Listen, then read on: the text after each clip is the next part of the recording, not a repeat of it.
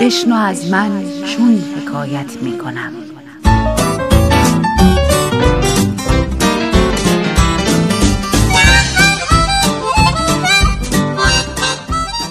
حکایاتی به قلم سمیه خطیبزاده با روایت بهناز بستاندوست.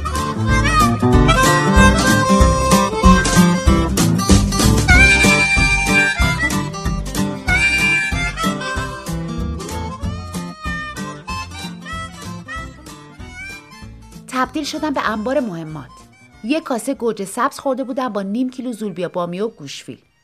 آخر شبم یه پیاله قرمه سبزی رو ریختم روی دو کفگیر پلو ایرانی و نصف قابلمه تعدیگ نون تافتون و با سالاد شیرازی بدون پیاز با آبقور مخلوط کردم و خوردم. برای دسرم یه تیکه بزرگ کیک اسفنجی رو که تو سس شکلات قلتونده بودم با یه نسکافه شیرین خوردم.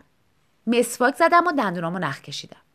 یه لیوان شیر گرم خوردم و پنج تا خرمایی که حساش رو درآورده بودم و جاش گردو گذاشته بودم.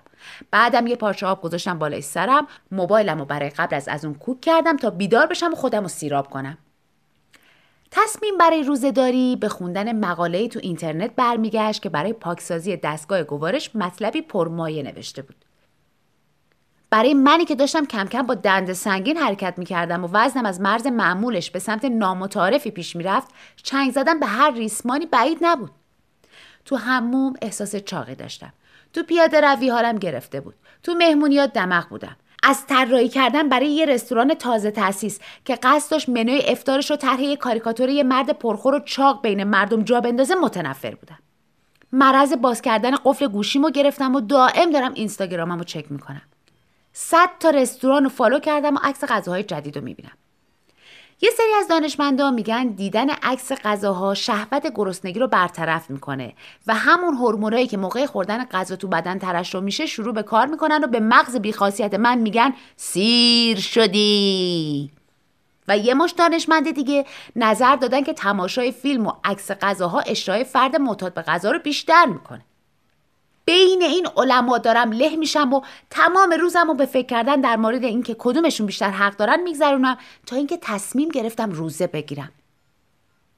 دراز کشیدم. بعد از این همه جویدن فکم خسته شده. وجدانم درد می‌کنه و دچار عذاب همیشگی بعد از پرخوری شدم.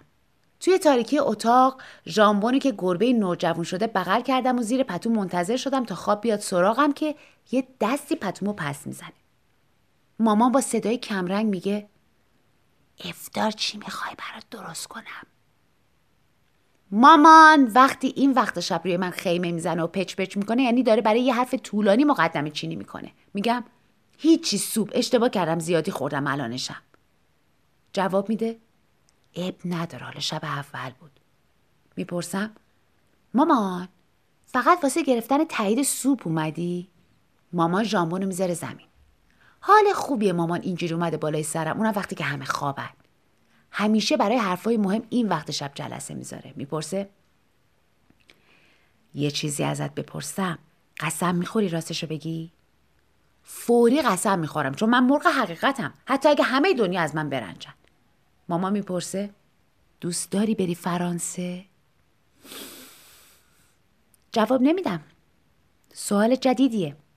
تا دیروز سوالاتش ساده بود. مثلا تو آشپزخونه رو به گوه کشیدی یا تو آب ریختی رو فرش؟ جواب نمیدم. ماما میگه یا آره یا نه دیگه. می‌پرسم می‌خوای برای کی پستم کنی؟ مامان از وقتی که مادر زن شده اخلاقش تغییر کرده. جواب میده هر کسی یه قسمتی داره مامان جان. مامان خورشید امروز گفت آتشخان یه پسرمو داره پاریس زندگی می‌کنه. اونجا درس خونده همونجا موندگار شده. هم سن خود آتشخانه. میپرم وسط حرفش رو نمی‌تونم هیجانم رو مهار کنم. آه مامان ول کن حالا که نیستش. هی آتشخان آتشخان بگو آتیش. مامان میگه آدم اگه احترام دیگران رو پشت سرشون نگه داره شخصیت خودش نشون میده. یا تو جمع ممکن از دهنم بپره آتیش. وقت من با این سن سالم باید از دامادم خجالت بکشم. استرس گرفتم میگم غلط کردم غلط کردم باقیشو بگو. مامان هرس میده و میگه اصلا یادم رفت داشتم چی می‌گفتم. با دندونه قفل شده میگم پسر پاریسه. مامان گفت عکس نامزدی این دوتا رو تو اینستاگرام آتشخان دیده. زنگ زده به مامان خورشید پرسیده تو شوهر موهر داری یا نه. این بنده خدا هم کلی تعریف تو کرده. پسره قرار سه ماه دیگه بیاد ایران. حالا نمی‌دونیم صلاح چیه. من خواستم ببینم. اگه تو خودت راضی هستی باشی صحبتی بکن. اسمشم توفانه می‌پرسم؟ مامان اینا اسمشون ترسناک نیست؟ قمر خورشید آتیش طوفان زلزله. آیدیش چیه حالا؟ مامان نمی‌فهمه. می‌پرسم؟ اسمش توی اینستا. اینستاگرامش چیه؟ ببینمش اقلا. مامان میگه آره یا نه رو گفتی؟ میری فرانسه؟ زرتی می‌خوای عکسش رو ببینی؟ همینجوری شرطی پرتی که نیست. یه لحظه فکر نکردی منو بابا دلمون تنگ میشه؟ جواب میدم. مادر من بذار من برم شما میاین دیگه. شینگن می‌گیرین. به در همسایه میگین دخترم بارداره زایمان داره بچهش کوچیکه. من و باباش سه ماه نیستیم. این کلید خونمون. گلدونم ناب بدین. به ژامبون غذا بدین. این گربه دخترم خیلی دوستش داره. میای پیشم موقع برگشتم میریم با هم تو این سوپرمارکت ها واسه همش شکلات می‌خری. این در و همسایه ندید بدیدمون چه می‌دونن شکلات خارجی چیه؟ فکر کن برای خاله ها تاپ و دامن میاری. واسه دختراشون هم لوازم آرایش. میشه خاله خوبه. من برم تو رو ول می‌کنم آخه. مامان دست دست می‌کنه و میگه فقط یه چیزی. میگم مامان من که هنوز جوابشون رو ندادم. فردا به ننه خورشید بگو. به دخترم گفتم. اونم جواب داده گفته من سختم خانوادم رو تنها بذارم. بگو نمی‌دونه داره فکر می‌کنه. کارش رو دلخوشیاش اینجاست. مامان میگه فقط یه چیزی. میگم یا خدا نصف عمر شدم. اب نداره اگه قبلا زن داشته باشه. بچم داشته باشه مسئله ای نیست. مامان من نمی‌دونه که من از همین الان دیگه ایران نیستم. من همون موقع که فهمیدم زندگی مشترکم و با طوفان زیر برج ایفل شروع کردم و هر بعد از ظهر توی کافه خیابونی قهوه نوشیدم. می‌پرسم چی؟ مامان ستاشو صاف می‌کنه و میگه پسره یکم کوتوله است. میگم چی؟ نیلی جواب میده. مامان کوتوله چیه؟ میگم. خودتو زدی به خواب نیلی خانوم؟ نیلی میگه. شما پرسیدین کی خوابه کی بیداره؟ راست میگه نپرسیدیم اما کاش حرف نمی‌زد چون من خواب فرضش کرده بودم. فرضیاتم به هم ریخت. نیلی بیدار است و طوفان کوتاه است. می‌پرسم. پس چرا اسمش طوفانه؟ نیلی جواب میده. نادون خانوم به سر قدش 150 مگه چقدر از تو کوتاهتره؟ حالا نیست تو خودت درخت سیبی؟ میگم مامان ببین دو تا بچه زایدی اشرق و مشرق.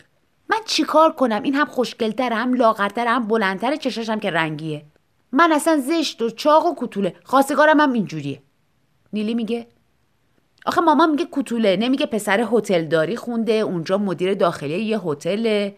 نمیگه پسر وضع مالیش خوبه. نمیگه که دو هفته است منو آتش رو به خاطر تو دیوونه کرده. میاد میشینه می‌پرسه میری فرانسه پیش یه کوتوله؟ مامان پق میخنده. نیلی هم میخنده. من نمیخندم. زندگی من با یک طوفان شب اول مارمزون زیر و رو شد. میگم؟ نیلی بگو اسمش چیه تو اینستاگرام برم عکسش ببینم. بلند میشم چراغ اتاق رو روشن کنم پامو می‌ذارم رو دم ژامبون جیغ می‌کشه.